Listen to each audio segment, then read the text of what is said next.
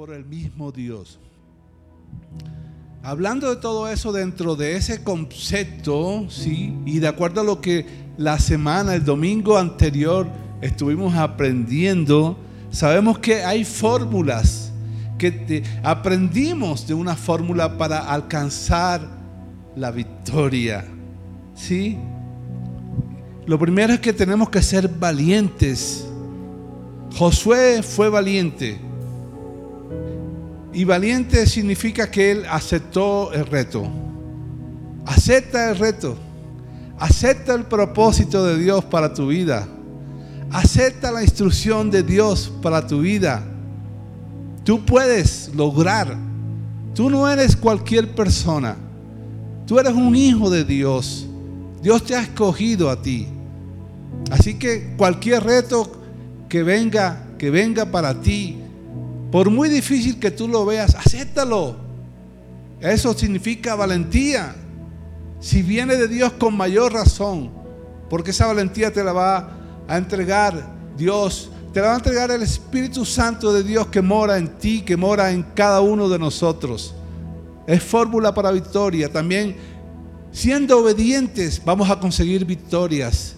Ellos fueron obedientes, Josué fue obediente. Josué fue obediente a lo que Dios le dijo. Ellos siguieron las instrucciones también que Josué les había dado. Los espías siguieron las instrucciones que Josué les había dado. El pueblo de Israel empezó a seguir las instrucciones que José les había dado. Eso se llama obediencia. Tenemos que ser obedientes a la palabra de Dios. No podemos pretender que nosotros hagamos lo que nosotros pensamos que es porque muchas veces lo que pensamos que es no es lo correcto. Muchas veces lo que pensamos que es se rige por lo que este sistema, por lo que eh, eh, el mundo en sí nos enseña, nos presiona, nos influye, las personas que están a nuestro alrededor nos influyen y pensamos que hacemos lo correcto, pero muchas cosas que se hacen no son correctas delante de Dios. Entonces, siendo obedientes es siguiendo las instrucciones de Dios. Tenemos que ser determinados también. Y determinados significa que vamos a cumplirlo con nuestro propósito, con el compromiso que tenemos. Josué cumplió, el pueblo de Israel, los guerreros de Israel cumplieron la misión que se les había encomendado. Los espías cumplieron la mención la misión que se les había encomendado. ¿Sí? Eso se llama determinación. Cuando tú te propones algo y lo cumples, lo terminas. Eso es parte de la fórmula de victoria, la determinación. Tenemos que ser personas determinadas. Tenemos que ser hombres y mujeres determinados en lo que hagamos, en nuestra casa, en nuestro trabajo, en la empresa, con nuestros amigos, en los sueños que nosotros tenemos, que nos proponemos a cumplir, ser determinados. Y lo más importante de todo esto, que nosotros tenemos que tener claro para que esa fórmula para alcanzar victoria sea una realidad en nuestra vida, es la gracia de Dios. Todo esto, estos tres, estas tres cualidades, estos tres principios, eh, el principio de la valentía, de la obediencia y de la determinación, si nosotros le agregamos la gracia de Dios reconociendo que no es por nosotros, y eso fue lo que Josué reconoció, y eso fue lo que Josué pudo eh, dar a entender, de que no era por él, y el pueblo sabía de que no era por él, que era por el poder de Dios, por la gracia de Dios, por el amor que Dios tiene para nosotros. Entonces, así es la gracia maravillosa de Dios, que viene de, su amor incondicional para ti, para mí, para ti, para el que tienes ahí al lado, para todos nosotros, para todos los que le amamos. Esa gracia, ese amor incondicional de Dios de ahí sale la gracia que Dios tiene para nosotros. Y esa gracia es la que nos va, la, que nos va a llevar más allá. Esa gracia es la que nos va, nos va a, hacer pasar.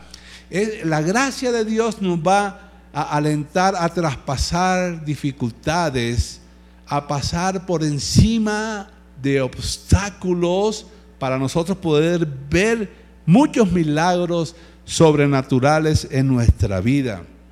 Y eso era lo que pasaba en ese momento. Eh, el pueblo había, eh, eh, había seguido las instrucciones, había sido obediente, Josué había sido obediente, valiente, pero necesitaban de un milagro. Entonces la pregunta es, ¿cuánto necesitamos de un milagro?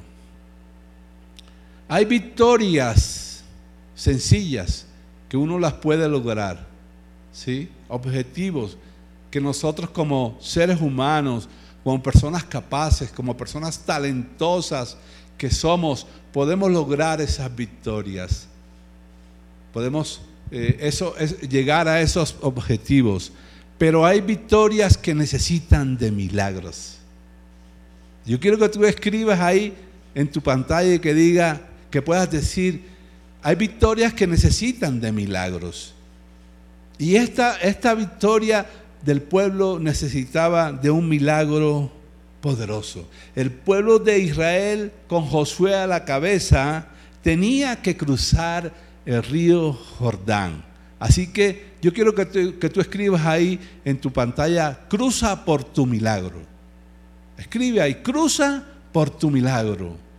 Haz un comentario de cruzar por tu milagro, de cruzar por tu victoria. En ese momento ellos tenían que ser valientes, obedientes, determinados, tenían que depender totalmente de Dios, necesitaban de una intervención sobrenatural. La pregunta que nos puede caber en este momento es, ¿las cosas están difíciles ahora mismo? ¿Necesitas un milagro en tu vida? Tú tienes un corazón valiente. Cruza por tu milagro. Y por muy difícil que sea la situación, tú sabes que nada es imposible para Dios. El río Jordán en esa época era, era donde más caudal tenía, a tal punto que la Biblia nos enseña y los comentarios cuando profundizamos en las escrituras que las orillas del río Jordán se desbordaban. Era la época de recoger la cosecha. Entonces, por otro lado, además de que el río estaba bastante crecido, por otro lado tenían que cruzar millones de personas el río Jordán. Era, era algo del otro lado estaba la victoria y estaba asegurada la victoria. Pero tenían, necesitaban un milagro, así como tú y como yo necesitamos milagros en nuestra vida. Así como tú y yo y como yo necesitamos un cambio en nuestra vida, eh, necesitamos una sanidad en nuestra vida.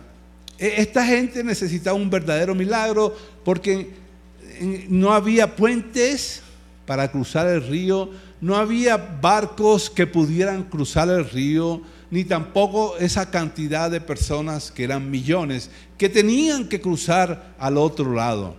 Necesitaban una intervención sobrenatural. Y en estos tiempos de pandemia, tiempos de mucha incertidumbres, incertidumbre, perdón, tiempos de escasez, tiempos de pérdidas, hay personas que han perdido familiares, amigos, hemos perdido amigos, eh, eh, se han perdido trabajo, la economía se ha ido a pique en muchas familias, en los países, en nuestro país. Ahora mismo la economía está bastante difícil. En estos tiempos de, de pandemia es cuando tenemos que cruzar el Jordán, cuando tenemos que cruzar por nuestro milagro, y entonces vamos a ver lo imposible hecho posible. Josué llegó junto con todo el pueblo a orillas del río Jordán y ella acampó. Sí, estaba. Entonces empezaron ni siquiera a planificar porque ya, porque él sabía muy claro que Dios era quien le iba ayudar a cruzar ese río. Y ellos acamparon ahí para prepararse para ver lo que Dios iba a hacer. Y yo quiero que vayamos al libro de Josué en el capítulo 3, versículo 2, y que veamos cómo, cómo Dios puede intervenir sobrenaturalmente, así como lo hizo en ese momento para el pueblo de Israel y ya lo había hecho en ocasiones anteriores, cómo Dios pudo meter su mano y cómo Dios puede meter su poder en tu vida por muy difícil que tú creas, que por muy difícil que tú estés viendo, que estés viviendo la situación, yo quiero decirte que Dios puede meter su mano y no es y es más, no es que él pueda meter su mano, es que él quiere meter su mano para que milagros ocurran en tu vida, pero los milagros tenemos que iniciarlos nosotros. Escribe ahí en tu pantalla, yo voy a iniciar mi milagro. A veces pensamos que los milagros, sí, no, me van a caer del cielo, no, no, no, eso no es así. Tampoco. Hay que iniciar los milagros. Hay que iniciar lo que tú te propongas. Las cosas no se inician solas. Hay milagros que Dios hace en su soberanía y en su amor y en su gracia. Pero hay muchos milagros que nosotros estamos esperando. No sé qué estés esperando tú. Pero tienes que iniciar, tienes que poner de tu parte. Yo tengo que poner de mi parte para, para que las cosas se den en mi vida. Josué capítulo 3, versículo 2 quiero que vayas ahí en tu Biblia y que leamos. Dice así la palabra de Dios.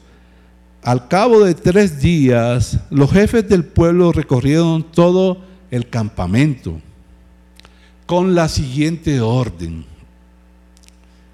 Cuando vean el arca del pacto del Señor su Dios y a los sacerdotes levitas que la llevan, abandonen sus puestos y pónganse en marcha detrás de ella, detrás del arca. El arca representaba la presencia de Dios. Ese era el significado del arca, la presencia de Dios. Porque Dios hablaba, era con Josué, con el sacerdote en ese tiempo. Lo lindo es que ahora Dios habla con nosotros, porque Jesús permitió eso de que nosotros podamos llegar tranquilamente donde el Señor. Antes era como que era más complicada la cuestión. Y Dios hablaba era con, con el líder, con en este caso con Josué, ¿sí? Que era la persona que había quedado, que Dios había encargado, que Dios había empoderado, ¿sí? Entonces, e, el punto es que nosotros somos esos Josué. Y quiero decirte que Josué es el prototipo de Jesús, nuestro Mesías, nuestro Salvador. Nosotros somos esos Josué que vamos a, a iniciar ese milagro en nuestras vidas. Y dice, y sigue diciendo el versículo 4, así sabrán por dónde ir. Cuando nosotros seguimos la presencia de Dios, vamos a saber por dónde vamos.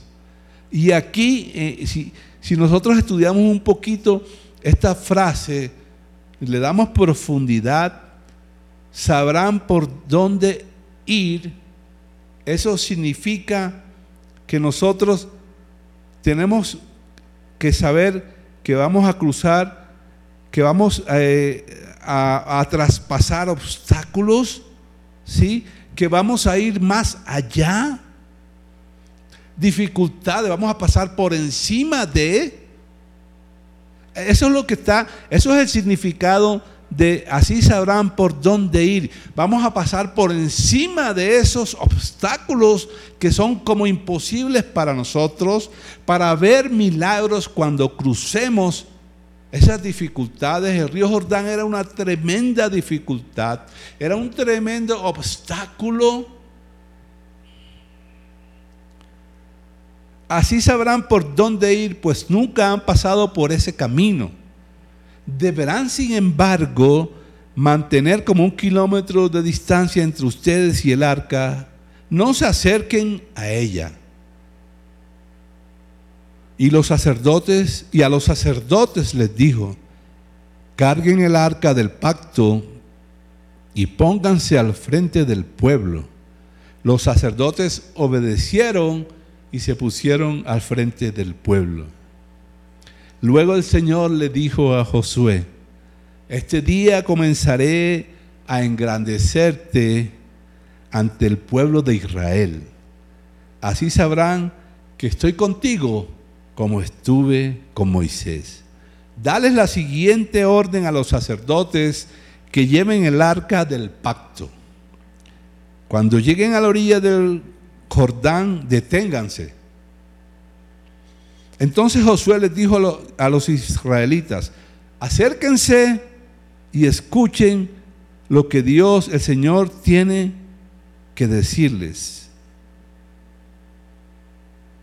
Y dice el versículo 10, y añadió, ahora sabrán que el Dios viviente está en medio de ustedes y que de seguro expulsará a los cananeos, los hititas, los heveos, los fereceos, los jerjeseos, los amorreos y los jebuseos.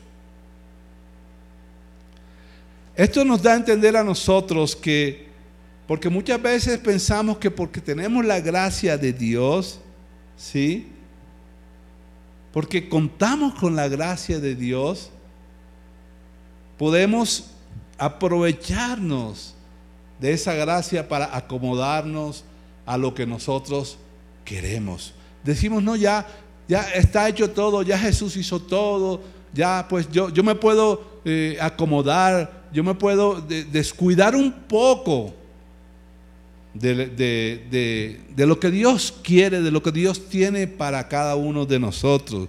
Sabemos que Dios quiere lo mejor para nosotros, pero muchas veces no tomamos en serio a Dios. Muchas veces no le das la importancia, muchas veces tú crees que Dios, que con Dios se juega y no es así. Porque nos aprovechamos del amor de Dios, nos aprovechamos de la gracia de Dios. Así como un hijo muchas veces se aprovecha del amor del papá, de la permisividad del papá. Así nosotros nos aprovechamos muchas veces de ese Dios Padre, ese Yahweh eterno que nos ama. Y con Dios no se puede jugar. Y nosotros tenemos que tomar a Dios en serio. Porque si no tomamos a Dios en serio, alguna consecuencia vamos a, vamos a, vivir, vamos a tener. Y no estoy hablando de que Dios sea un Dios, eh, un Dios que, que, se desquita, que un Dios que, que, que le gusta la venganza. No, pero la Biblia dice que Dios es amor, sí, Dios nos ama, pero Dios es justo Dios es justo y cuando Dios habla de justo, dice que Él no dejará por inocente al culpable. Así que cualquier cosa que nosotros hagamos va a tener un resultado y va a tener una consecuencia. Tenemos que sumarnos en serio a Dios, sobre todo los principios, porque Dios no negocia sus principios, Dios no negocia su palabra. Yo quiero que tú escribas ahí, Dios no negocia los principios y que te lo grabes y no solamente lo escribas en la pantalla, sino que lo tengas muy, muy metido, muy insertado, muy, muy eh, profundo en tu corazón, que Dios no negocia los principios, hay que tomar en serio a Dios. Y mira, fíjate que Abraham tomó en serio a Dios. Y, eso no significa de que Abraham no se equivocó. Abraham se equivocó varias veces. Abraham, el patriarca del pueblo de Israel, sí, el padre de la fe, él se equivocó varias veces. De hecho, cuando él, cuando, cuando la primera hambre que hubo en la tierra, que Dios le había dicho, esta es tu tierra. Así como le dijo después a Isaac, no bajes a Egipto. Mas sin embargo, Abraham, fíjate que se equivocó porque Abraham siguió, siguió a unos mercaderes que iban hacia Egipto a buscar comida. Y eso le costó a Abraham, tuvo que mentir. Entonces, Abraham también era un ser humano que fallaba. Pero Abraham tomaba muy en serio a Dios. Abraham tomó muy en serio a Dios. Y Dios, aún teniendo en cuenta los errores de Abraham, Dios siempre estuvo con Abraham. Dios siempre va a estar con nosotros. aún nosotros tengamos errores, aún tú tengas errores, aún tú caigas en cosas, muchas veces hacemos cosas que no queremos hacer por, por nuestra condición humana, pero qué bonito es que podamos reconocer eso en, en el menor tiempo posible, que podamos reconocer que nos equivocamos y que podamos retomar y restituir y volver a lo que dice la palabra de Dios. Eso es tomar en serio a Dios. Y Abraham tomó en serio a Dios. Y Dios lo bendijo grandemente. En el caso contrario, Lot no tomó en serio a Dios. Y Lot era el sobrino de Abraham. Y Abraham siempre bendijo a Lot. Y Dios bendijo a Lot también.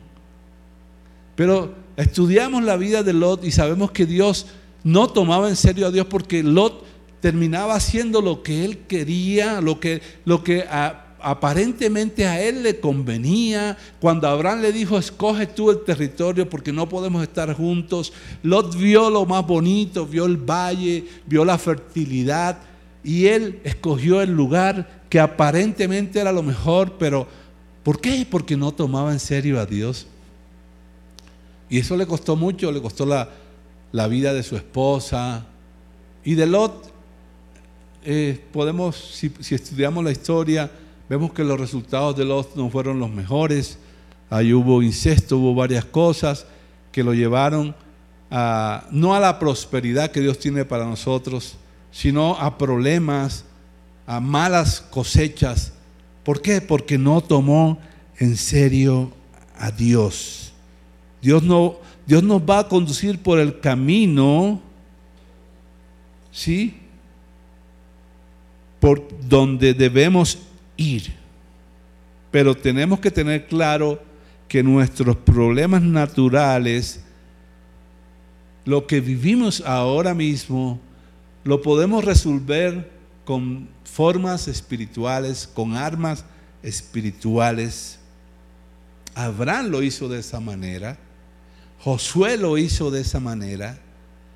Fue con lo espiritual que resolvieron sus problemas y nosotros también debemos hacerlo de esa manera.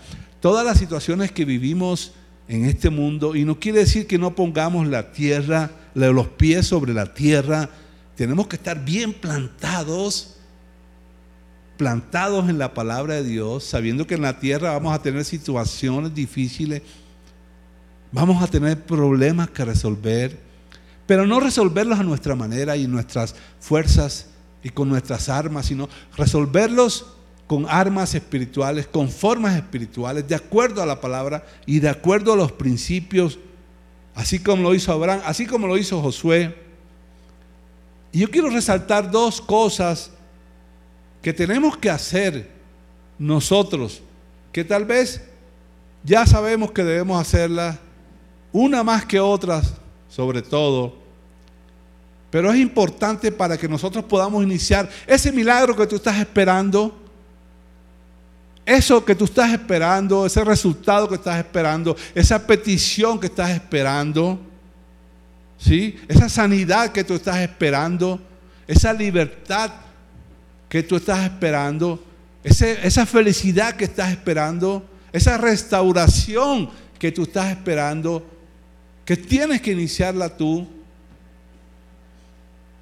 se va a dar, pero debemos hacer dos cosas que hizo Josué, que Dios les mandó hacer, que Dios le, instruyó a Josué que hiciera para ver ese milagro que necesitaban, porque ya la victoria está dada. Yo quiero decirte que tu victoria ya está dada. Ahí sí te puedo decir que la victoria tuya está en la cruz, ahí en la cruz, cuando Jesús murió por ti. Esa es la victoria que tú y que yo tenemos. La muerte de Jesús en la cruz nos dio la victoria, pero necesitamos esos milagros. Hay que cruzar ese Jordán, hay que sobrepasar esa dificultad. Tenemos que iniciar eso para nosotros. Y lo primero que tenemos que hacer es santificarnos. Debemos santificarnos. Santificarnos. Ay, pastor, ¿y eso cómo es? ¿Eso cómo se come? ¿Usted sí es religioso? No, yo no soy religioso. Para nada, para nada. pero sí tengo en cuenta que con Dios no podemos jugar. Y aquí en el versículo 5, Josué le ordenó al pueblo, purifíquense. En otra versión dice, santificaos. Porque mañana el Señor va a realizar grandes prodigios entre ustedes. No podemos pretender que Dios haga cosas estruendosas, maravillosas, grandes, que Dios nos saque de una situación difícil de enfermedad. Yo no estoy juzgando esto, yo no soy, yo no, yo no tengo la última palabra, la última palabra la tiene Dios. Y yo no, no, me, esto como un juicio, pero yo no creo que Dios se va a mover en medio de nuestra inmundicia o de nuestra desorden o, de nuestro eh, eh, soberbia, orgullo, desobediencia. Dios no se va a mover ahí. Esas grandes cosas que tú estás esperando, ese milagro que tú estás esperando, es difícil que Dios se mueva cuando tú no estás sintonizado, cuando tú no estás apartado, porque eso, eso es lo que significa, y eso es lo que Josué le dice al pueblo, vamos a santificarnos, vamos a purificarnos. Y eso es lo que yo te puedo decir en esta mañana. Vamos a santificarnos. ¿Sí? De hecho somos santos porque somos apartados para Dios. ¿Y por qué tenemos que santificarnos? ¿Por qué Josué le, pudo, le tuvo que decir al pueblo, purifíquense porque ustedes van a ver las grandes cosas que Dios va a hacer con ustedes? porque es algo espiritual. Josué, esta batalla no la, no la tomó naturalmente, él sabía que era una batalla espiritual, ¿sí? ¿Cómo podía pasar Josué ese Jordán?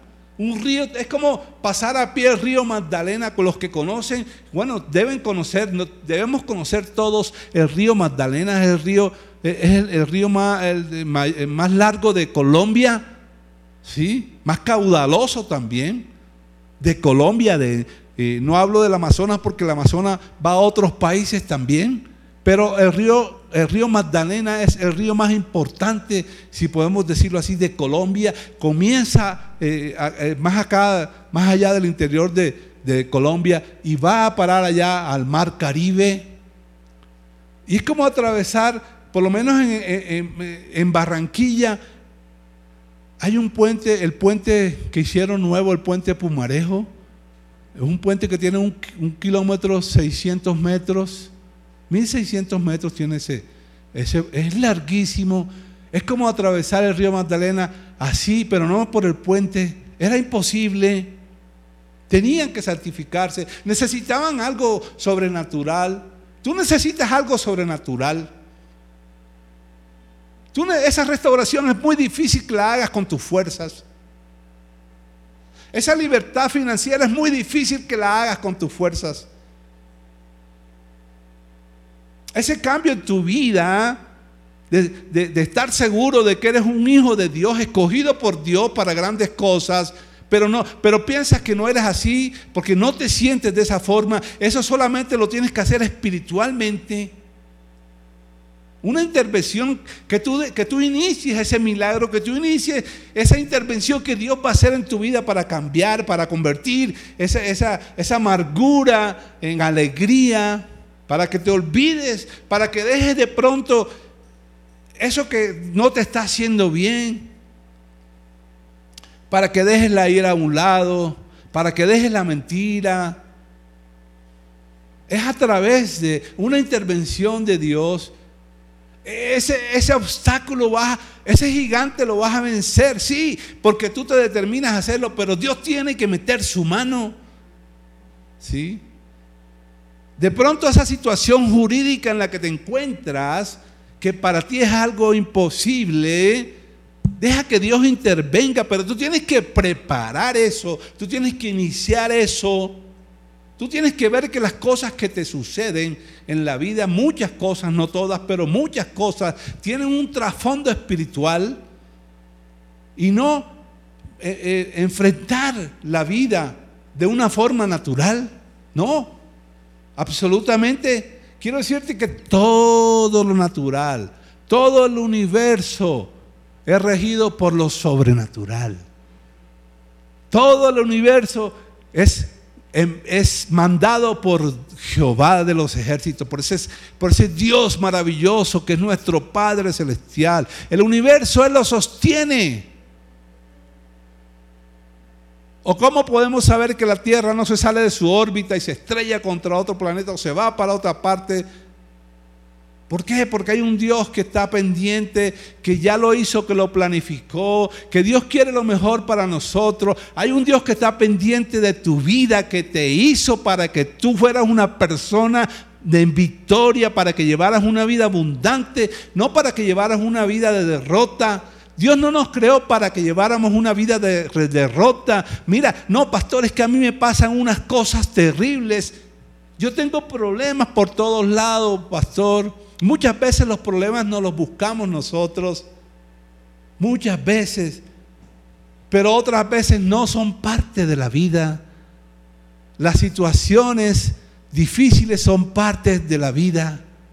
No veas las situaciones difíciles como, como algo que te va a perjudicar. Mira las situaciones difíciles como algo que te puede impulsar a buscar nuevas cosas de la mano de Dios. Es lo que ha pasado con el pueblo de Israel.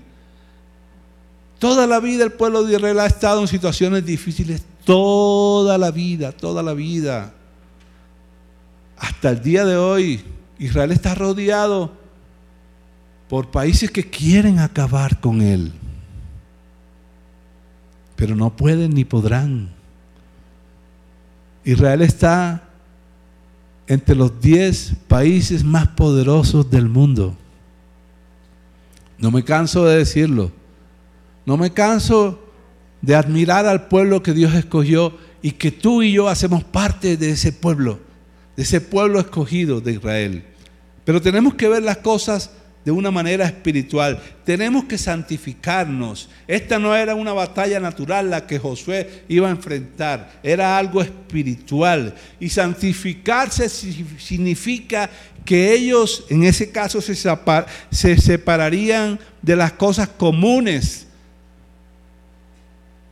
de las cosas que nosotros aparentemente pensamos que son las mejores. Yo no sé de qué te tienes que separar en esta mañana en este momento en tu vida? ¿De qué te tienes que apartar? Eso es santificarte. Separarte de las cosas si no te están haciendo bien, si no te, si no te han dado buenos resultados, ese tipo de cosas que estás haciendo. Entonces sepárate de ellas. Si esos negocios que estás haciendo no son negocios lícitos y te pueden traer problemas, sepárate de ellos. Si esa relación que tú estás buscando es una relación tóxica, es una relación que va en contra de lo que tú quieres, sepárate de eso. Si esa situación en tu casa que peleas mucho está haciendo daño a la unidad, al amor, sepárate de eso. ¿De qué te tienes que separar? De ese mal genio, de esa amargura, de esas palabras, malas palabras, esos malos pensamientos, de la lascivia, de la lujuria, ¿de qué te tienes que separar? Eso es santificarte, separarte de las cosas comunes y enfocarte en el Señor. Eso es que te enfoques en Dios. Enfócate en Dios. Queremos ver milagros, pero resulta que nuestra mirada está puesta en otras cosas. Es que nuestra mirada está puesta en el político que me va a conseguir el trabajo.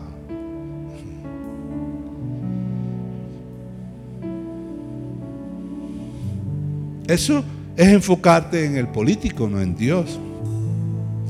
Eso es enfocarte en ti. Enfocarte en Dios es tener tu mirada puesta en Dios.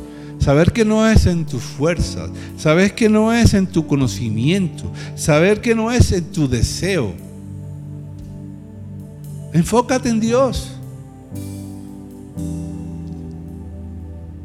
Y eso te va a dar buenos resultados. Nosotros cuando hicimos un ayuno hace cuatro semanas más o menos, pidiéndole a Dios por todas las cosas, por sanidades, por, por, por, trabajo, eh, por muchas cosas que ahí pedían, por unidad familiar, por finanzas. Y yo me recuerdo que, que yo estaba orando por, el, por un trabajo, por un trabajo, bueno, por varios trabajos. Y entre eso estaba, estábamos orando por un trabajo para, para nuestro hijo Daniel. Y ese trabajo yo, yo considero que fue Dios quien lo, quien, lo, quien lo guió, quien metió su mano. Porque, o sea, digamos que es un trabajo donde se puede necesitar una influencia, una recomendación de una persona eh, en alguna posición. Pero ahí no pasó nada. Y lo que, lo que yo pude ver fue que Dios metió su mano, Dios intervino ahí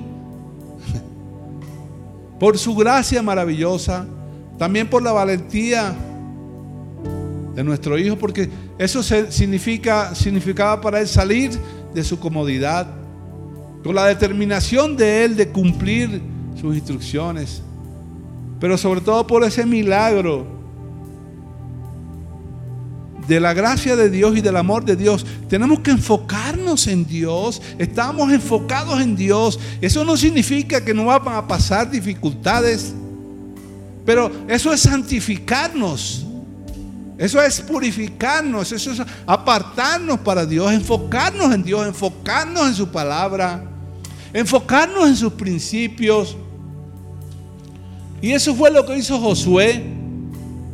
Y le dijo al pueblo que lo hiciera, purifíquense porque van a ver, vas a ver grandes cosas de parte de Dios. Y yo te digo en esta mañana, da la iniciativa, da el paso, quieres cruzar ese Jordán, quieres ver ese milagro, quieres ir por ese milagro, santifícate, sepárate para Dios y vas a ver grandes milagros en tu vida.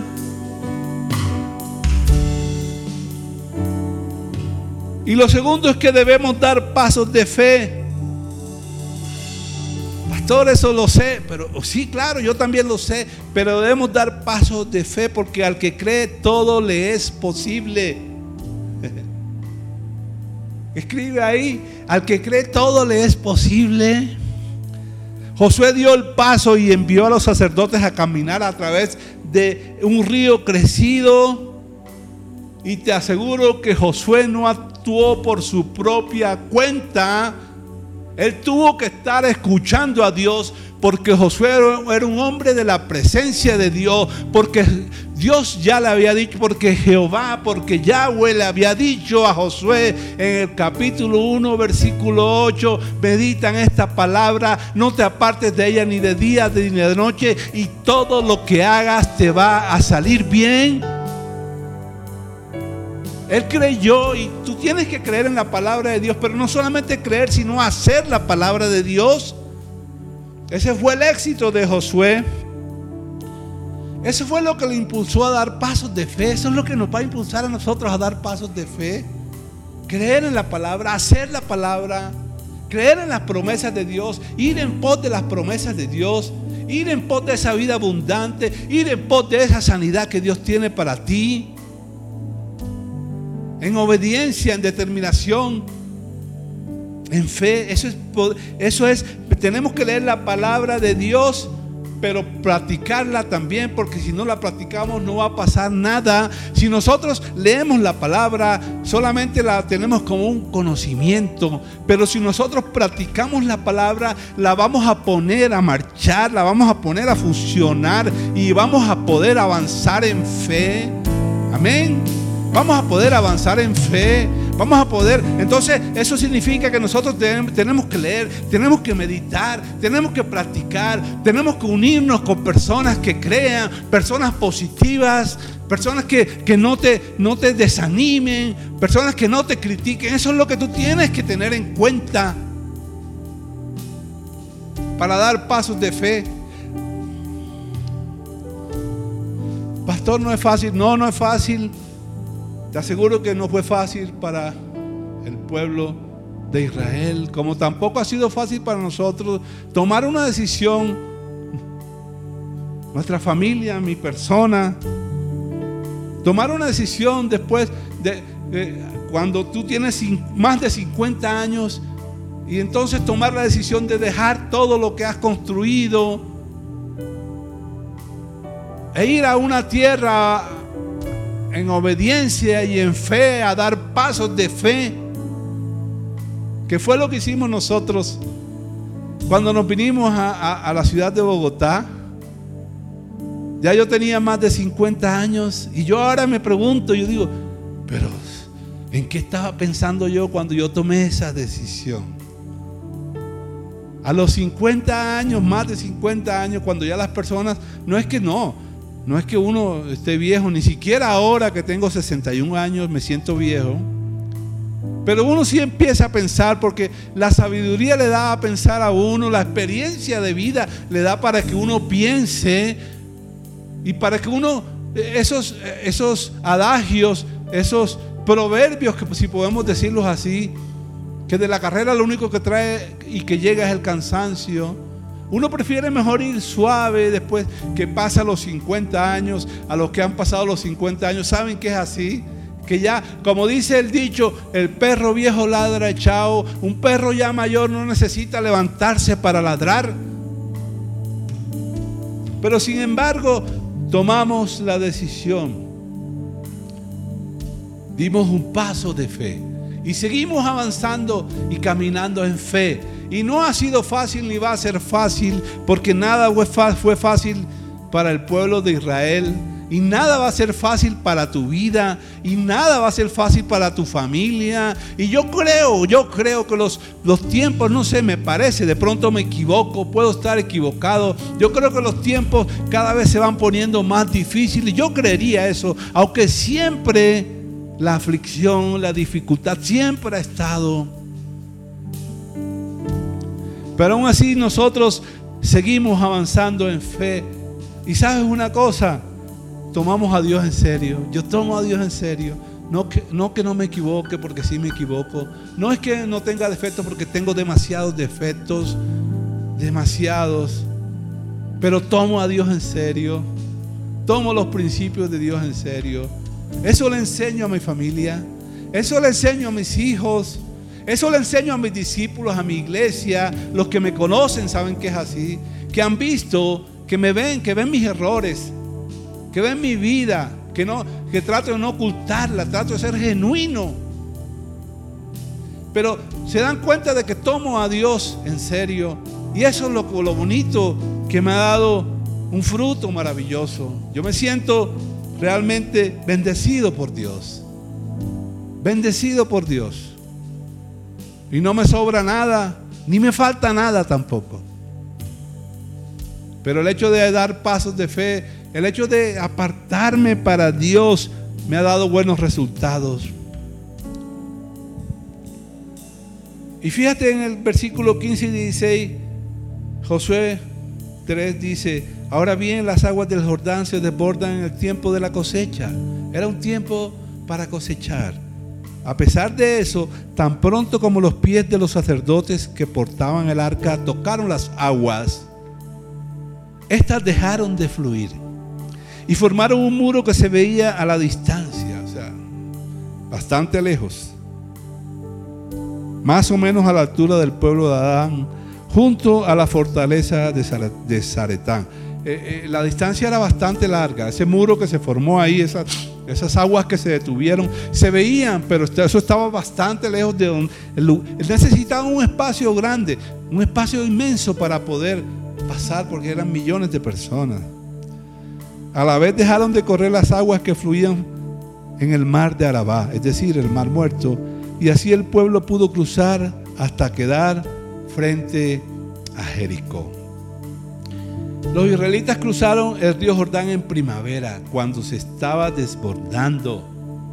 Dios escogió el tiempo en, el que el río tenía el nivel más alto para demostrar su poder dividiendo las aguas para que toda la nación para que todo el pueblo pudiera pasar en seco. Me gusta eso, que pasaron en seco. No fue que pasaron eh, con barro, con lodo, no. La Biblia nos habla de que pasaron en seco.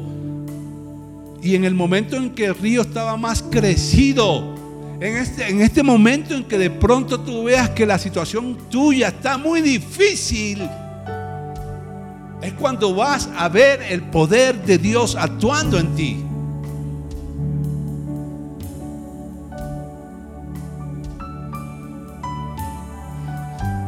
¿Y cómo se va a dar eso, pastor? Yo no sé cómo se va a dar, pero Dios sí sabe cómo se va a dar el milagro que tú necesitas. Porque algunos dicen que eso, ese milagro pudo ocurrir, por algo natural. ¿sí? Un, acontecimiento, un fenómeno natural. Posiblemente pudo ser por el, por el deslizamiento de tierra. ¿sí? Posiblemente. Algunos dicen que se deslizaron las tierras e hicieron una barrera y aguantaron las aguas. Otros dicen que no fue una intervención natural, sino una intervención sobrenatural. ¿Sí?